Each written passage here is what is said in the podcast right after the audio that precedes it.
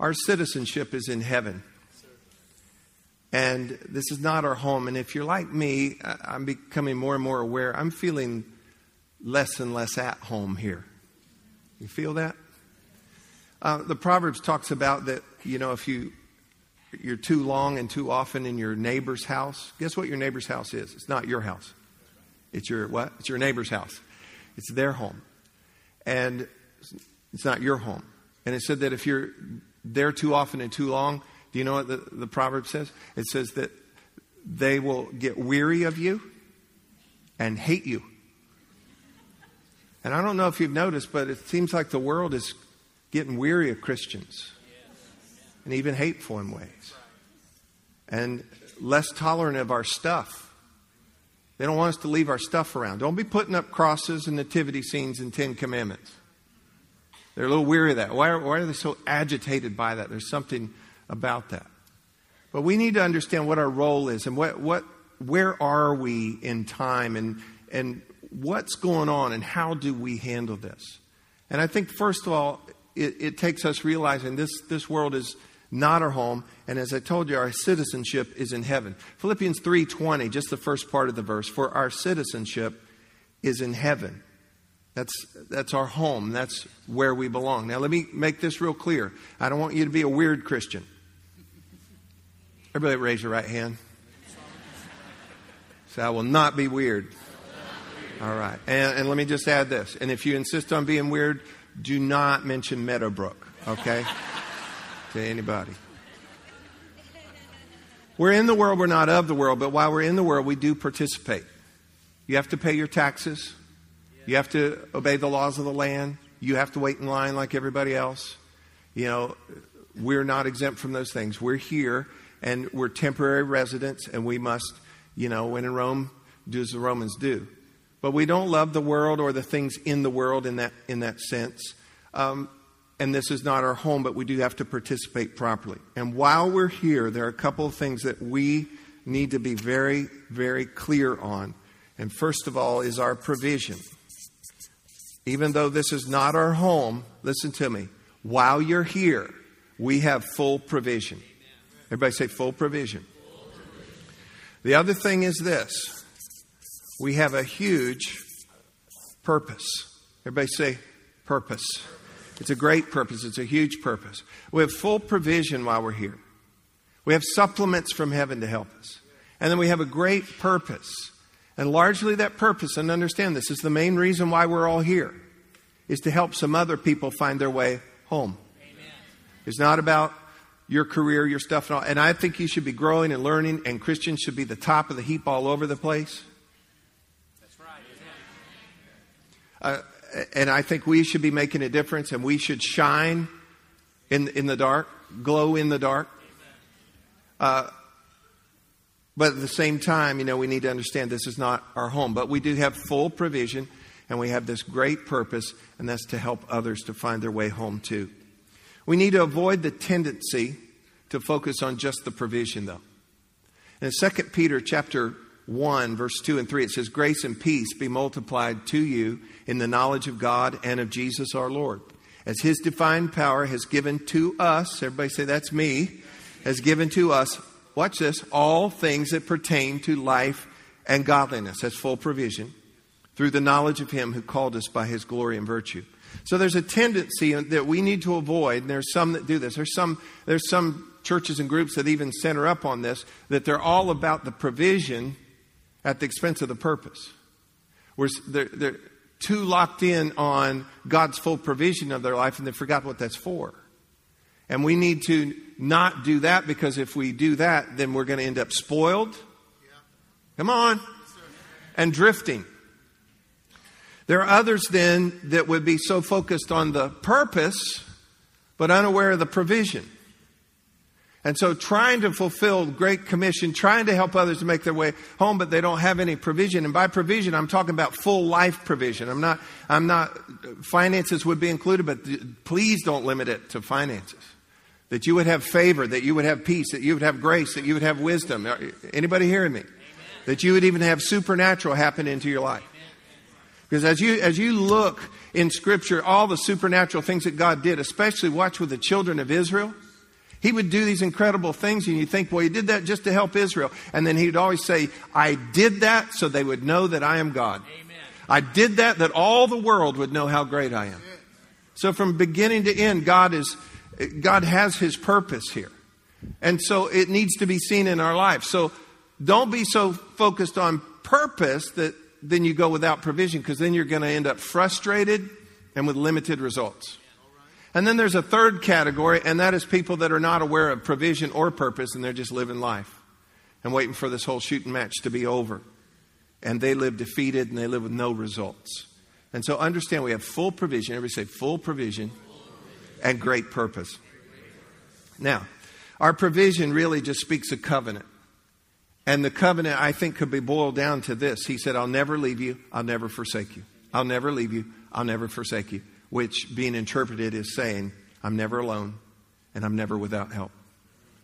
I know I'm having you repeating things, but, but I want you to say this I'm never alone, I'm never without help. And you know, what? you're going to need to know that maybe even this week. That sometimes it gets a little rough. Sometimes you feel a little down. Sometimes you're a little confused, you're a little turned around or whatever. And you need to know this I am never alone. I am never without help. I want you to say it again I'm never alone. And I'm never without help. And that's the covenant of our God, and I'm thankful. So be assured of his provision and be active in his purpose. Because if you miss this, you're going to be fearful, you're going to worry, you're going to be distracted, you're going to get discouraged, you're going to be disillusioned, and you're going to look to the wrong places for your provision, for your identity, for direction, for fulfillment, for anything. You're going to be looking. Uh, let me just say this in a, in a respectful way Washington's going to be too important to you, Wall Street's going to be too important to you, Hollywood's going to be too important to you. If we're looking to them for identity, looking to them for provision, looking to them, and listen, we participate and we honor, we pray for our president, we pray for our leaders, we pray for our governor, we pray for all of them. Yes, pray. Pray for those that are in, in charge of media. I mean, pray. While we're here, we pray. We make a difference. We don't just stand by and commentate and be negative with one another. One day we're going to heaven. We're to make a difference while we're still here. But we, we have to have, be very clear on this assured of provision, active in the purpose, because otherwise you're going to be looking to the wrong places for, for the things that we need. It's all an issue of source, and God is our source. Can I get an amen? amen. We're actually homesick for Eden, for the garden, for paradise. And as you read and study and you see what the garden was, you also find that the New Jerusalem, the, he- the holy city, our future home, they're really pretty much alike. And we long for that. We're homesick for that because that's where we come from. And that's where we're going to if you're a believer. I want to read to you, it's a little allegory here from a book called The Journey of Desire by John Eldredge. And it's a little story, a little allegory, and hopefully you can see the both sides of this here, of a sea lion who lives in the desert. Once upon a time, there lived a sea lion who had lost the sea. He lived in a country known as the Barren Lands, high on a plateau far from any coast. It was a place so dry and dusty that it could only be called a desert.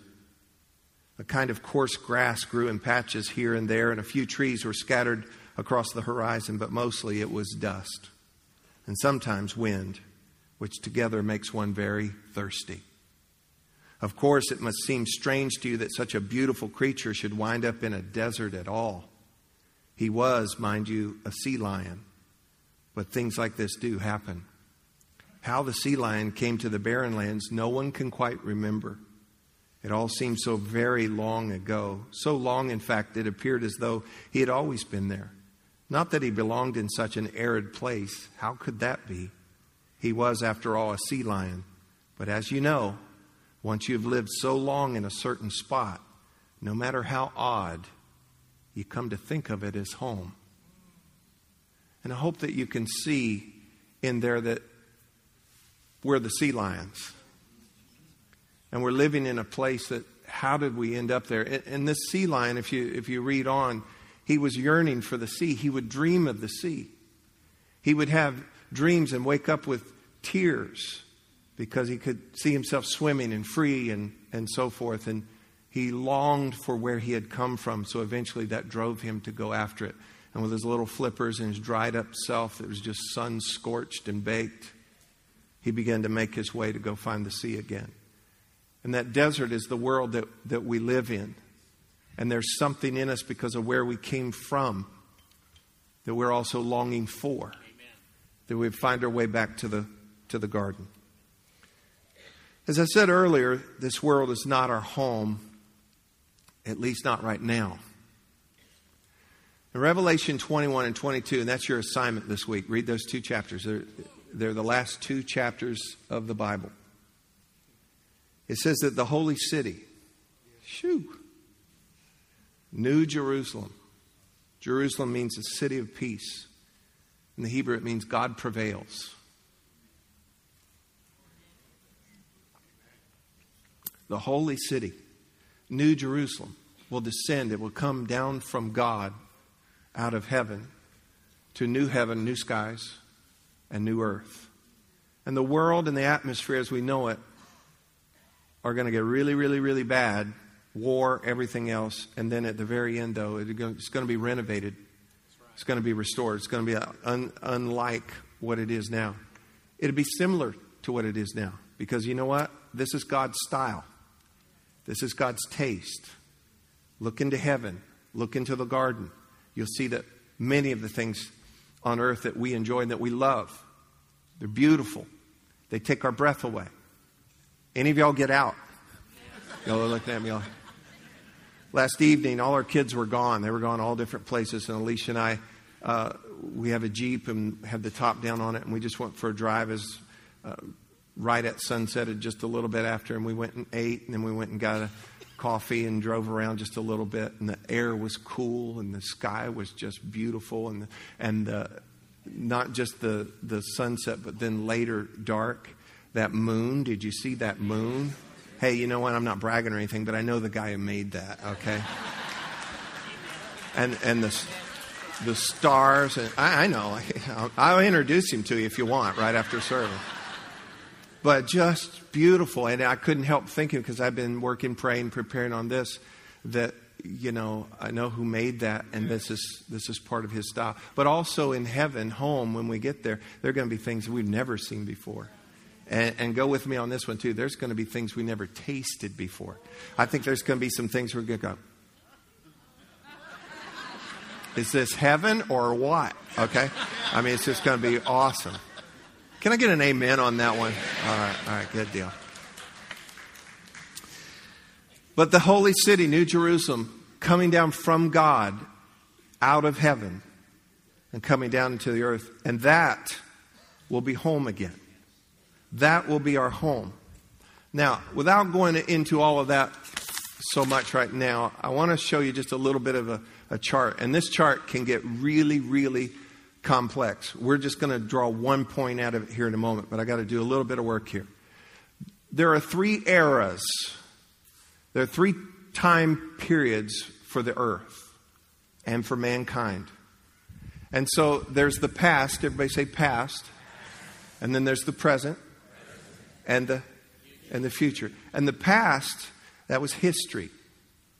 And the present, that's reality. And the future, that's destiny. And so we find the past or the first era of all of this Genesis 1 and 2. Just the first two chapters of the Bible. And you can read those, and then something happened. The fall of man. Everything changed. Man is driven out of the garden. The garden, did you know this? Just a little trivia here. The garden is still on the earth, but it's blocked. No one can find it. GPS, satellites, whatever, it's blocked. You cannot, you cannot see it, but it's here, Scripture says. So don't go looking for it, okay? Don't try to, we're going on a trip. No, you're not. And if you do, don't mention Meadowbrook, okay? All right. So you got, you got the fall of man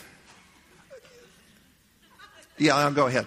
Somebody told me after first service, she, uh, a lady at work invited a young man to, to church. And he said, What church? And she said, Meadowbrook. And he goes, Meadowbrook. Is that the church that a billionaire owns and the, and the pastor just works for him? She goes, I don't know where you heard that story, but it's a whole bunch of salt of the earth folks. Isn't that the weirdest story in the world? So if you heard that story, eh, not true, okay? And if you are here today and you're a billionaire, we would like to talk to you because we got a room we got to finish down here and some, some other things. And some other things. Okay, back to our show. So, Genesis 1 and 2, first era, fall of man, everything changes. Then we go from Genesis chapter 3 all the way to Revelation chapter 20. And this is rebellion and redemption. Rebellion and redemption. All of this going on. And then we come to the future. And that's in Revelation 21 and 22. And that'll be the third era. And guess what? This was home. Everybody say home. This was home. This is not home. And this will be home. And where this got messed up, this will be permanent and will be never messed up. There'll be nothing to enter it that can defile. No tears, no pain, as I told you last week, no bills, no enemies, no devil, no temptation, no nothing. This is future. This is perfect. This is unbroken. And we have that to look forward to. Now, we have in our current reality, as we're here on this earth, we have, we have glimmers of the past. You know what? We have beautiful creation. We have goodness of people. Look at a baby. Look at a puppy. Look at somebody being good to somebody. You, you can see glimmers of where all this came from. And we also have some glimpses of the future of where we're going. But this, this is what I want to talk to you about right here. Here's where we are, right here, right here. And I want to call this in between. Everybody say in between. So where this was home and this will be home, we're right now in the in between. Say it again, in between. We're living in between the original paradise, the original, and, and the ultimate, and the restored, and the permanent, unbroken home. For the unbeliever, excuse me, for the believer, this is the most hell you'll ever have. I want, I want that to soak in again. For the believer, any believers here today? This is the most hell you'll ever have. For the unbeliever, this is the most heaven you'll ever have. But what I want to make sure of this morning, that in between, say it again, in between. that in between, we're not the ones fretting and moping. We're not the ones that are fearful and stalled. If somebody says, Where's a Christian? Let me find him. Oh, there he is. They're the ones who drag their tails. They're the ones who gripe and complain. They're the ones who are self righteous and sad. They're the ones with mopey, sad, deep sea fish looking faces. No, let me tell you about believers that are in between. Listen to me. Us, where we're, where we're at. Because we have great purpose and be, because we have full provision. I made a little list here. We're to be strong. We're to be centered. We're to be active. We're to be learning. We're to be growing. We're to be joyful. We're to have grace and peace in our lives. We're to be blessed.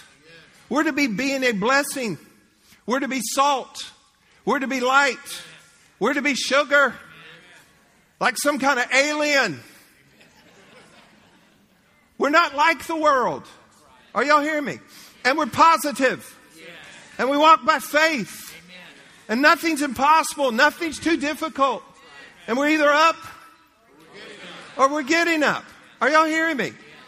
Daniel, Daniel was not at home. He was in captivity as well, as well as some of his buddies, Shadrach, Meshach, Abednego.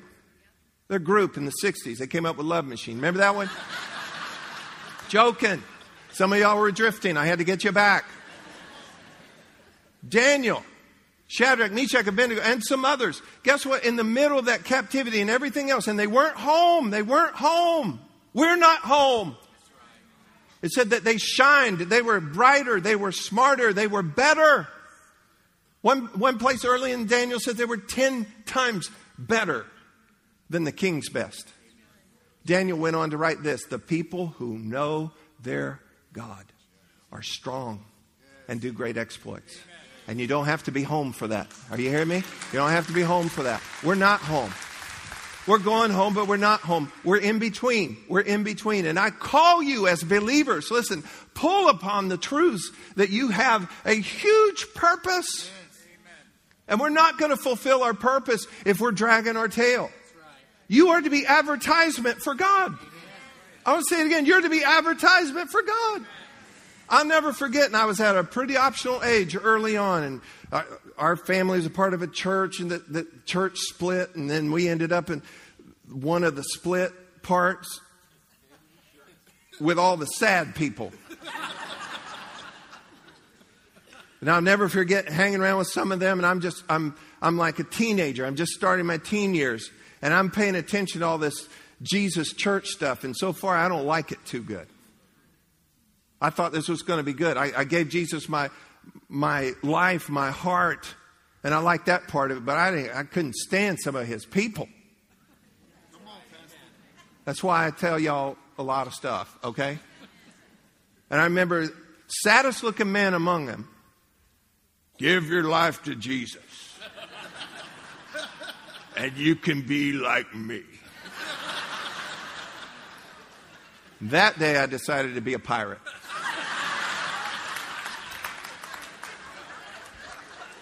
Are you hearing me? You are advertisement. And not fake advertisement, religious and change your voice with a Christian accent and put on your church face. No, I'm talking about real deal. Not perfect. Not perfect, but you know who your source is. And you're strong and you're centered and you're growing and you're learning and you're bright and you're joyful and you're helpful and you serve and you've got grace and you've got peace and you're salt and you're light and you're sugar. And that looks different than the world. That's an alien, as Scripture said. We're strangers, we're passing through. But there's something about you, God in you, working in you, His full provision. It says, I want that. I need that. And it doesn't mean you're without problems. As long as we're here, we're going to have problems. If you bought into a theology that says you won't have problems, you bad purchase. You need to understand we're going to go through stuff. We go through stuff. But operative word, through. And it's all the supplements and help that come from heaven that help us to get through. And can I tell you something? The world's watching. The world's watching. And we're, we're not at home, but you know what? Make yourself at home, folks. And shine for Jesus. That almost sounds cliche, but shine for Jesus. It's worth every morning for your own sake and then for the people around you as we fulfill this great purpose of helping other people find their way home. It's worth getting up in the morning. It's worth calling upon the name of the Lord. It's worth giving Him uh, control over your life and your television habits and your finances and all of those things. It's worth giving Him control. You'll have such blessing and peace in your life, and you'll be a great advertisement for God as well. Amen. Well, we went way off notes, but we went to the right place, I'll tell you right there. Now, real quick, I want to read you a couple verses to just kind of help you because you need to be assured of God's full provision. You need to be active in this great purpose.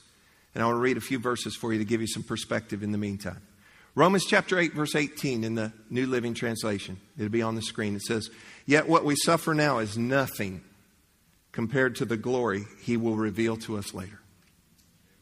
And the Message Bible says, that's why I don't think there's any comparison between the present hard times and the coming good times.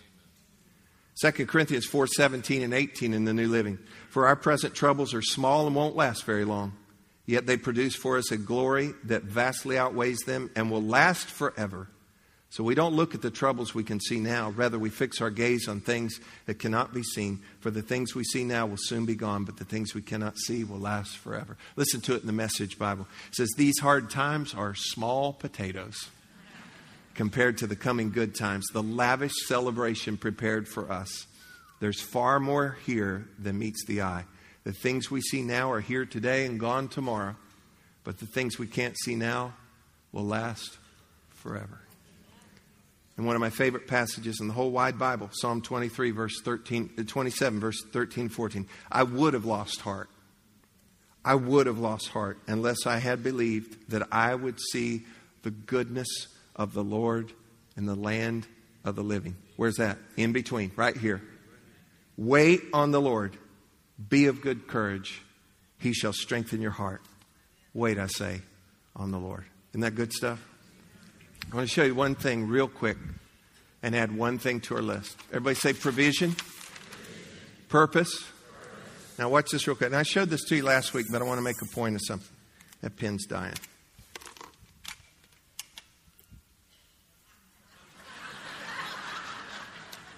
I thought it was ice cream truck. This is the world. This is earth. Okay? And we saw there's a, the first heaven, it's the atmosphere, it's the sky around us. Second heaven, there's spiritual wickedness in heavenly places. Looks like a fried egg. And then because of the holy city, a city four square. We talked about it last week. That's the third heaven. Get this, now follow this. Jesus descended from the third heaven.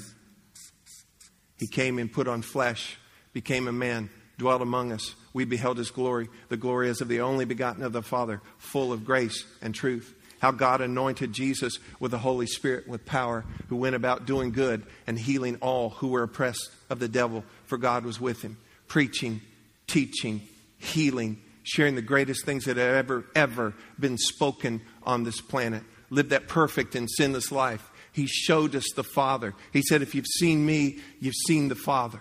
He became sin for us on a cross. He paid the price. He was the sacrificial lamb on the cross. He died. They buried him. Three days later, he rose from the grave. Then he spent some time. The book of Acts, chapter 1, tells us he spent some time 40 days. That's almost six weeks teaching of the kingdom of God. He ascended back into the third heaven. On the day of Pentecost, the Holy Spirit descended from the third heaven and came to fulfill new covenant for us that you and I would never be alone and we would never be without help. And he brings us his strength. The Holy Spirit brings us help and comfort. Jesus said, I'm going to go away, but you, I won't leave you comfortless. I won't leave you without help. I won't leave you alone. You will not be orphans. I'm sending the Holy Spirit to come. And as the Holy Spirit comes, He's going to help you. He's going to guide you. He's going to show you things to come. He's going to warn you. He's going to show you where your provision is. He's going to give you wisdom from above. He's going to dwell in you and he'll never leave you. He'll convict you of sin. He'll reward you. He'll help you in all these. He'll empower you to do what you cannot do. He's your help from heaven. And he came. Look where he came. Look where he came. He came to in between. He came to in between so that you and I could accept and make good on what Jesus came down to do. And then ascended having completed. And then sending his Holy Spirit to come and live in us. He had to prepare us for heaven. And he's gone to prepare heaven for us. And here's the deal if you're a believer, if you receive Jesus, if you let the Holy Spirit come and help you in this life, one day when you die or when we fly, it's a quick trip. It's a quick trip. I need to take just a moment to share this with you because was it second service last week? A, a man who's part of our church for years, his whole family, his wife's a teacher at our school, was here last week, last Sunday, this service. He helped in altar ministry for years. We had a tremendous altar call. We've been having just incredible response to that. And he was one of the ones who went back and shared with somebody and prayed with them and helped them to receive Jesus. And he signed, he signed the, the little worker sheet, you know, with some of the information and so forth. They went to lunch, them and some friends. He commented at lunch. He said, Man, because we talked about heaven last week, he said, Heaven sounds awesome. 38 years old. And just after midnight last Sunday night, he went home. Now, I don't have all the answers on that. I think that's far too young. I don't understand all of that. But I do know this that to be absent from the body is present with the Lord. Amen. Now, hold on. To be absent is present. So for Jonathan, it was a quick trip. As soon as he stepped out of his body, he stepped into Amen. presence of the Lord. So whether we die To be absent from the body is to be present with the Lord. Or the great rapture of the church, where we're caught up. The Bible says that will happen in the twinkling of an eye. It's a quick trip. Jesus came from the third heaven, did his work, went back, came into the in between. He went back, sent the Holy Spirit, all of that so you and I could go home. But in the meantime, in between, we have a huge purpose. And we have full provision. So follow this. I wish I had a little more time, but I'm just going to do this real quick. You need to be assured, assured of full provision. You need to be active in this great purpose. And thirdly, and very importantly, you need to be fully aware of the Holy Spirit's help. We're not at home. But while we're here, we're on kingdom business. And we have help from our homeland. We have supplements from heaven to give us things that are not found here on this planet. There's a brand of peace that will guard your heart and mind. There's a grace that is enough. You have everything that you need for life and godliness. Get focused on Him. Don't drag your tail. Don't mope. Don't fret. Don't be fearful. Don't be stalled. Let's be the people that are strong because we know our God and do great exploits. Let's be salt. Let's be light. Let's be sugar. Let's advertise for God. Not in put on ways, but in real deal ways. And God will help us to do that while we're in between. And then one day, we're going home. Did you get anything at all out of this today? Thank you, Lord.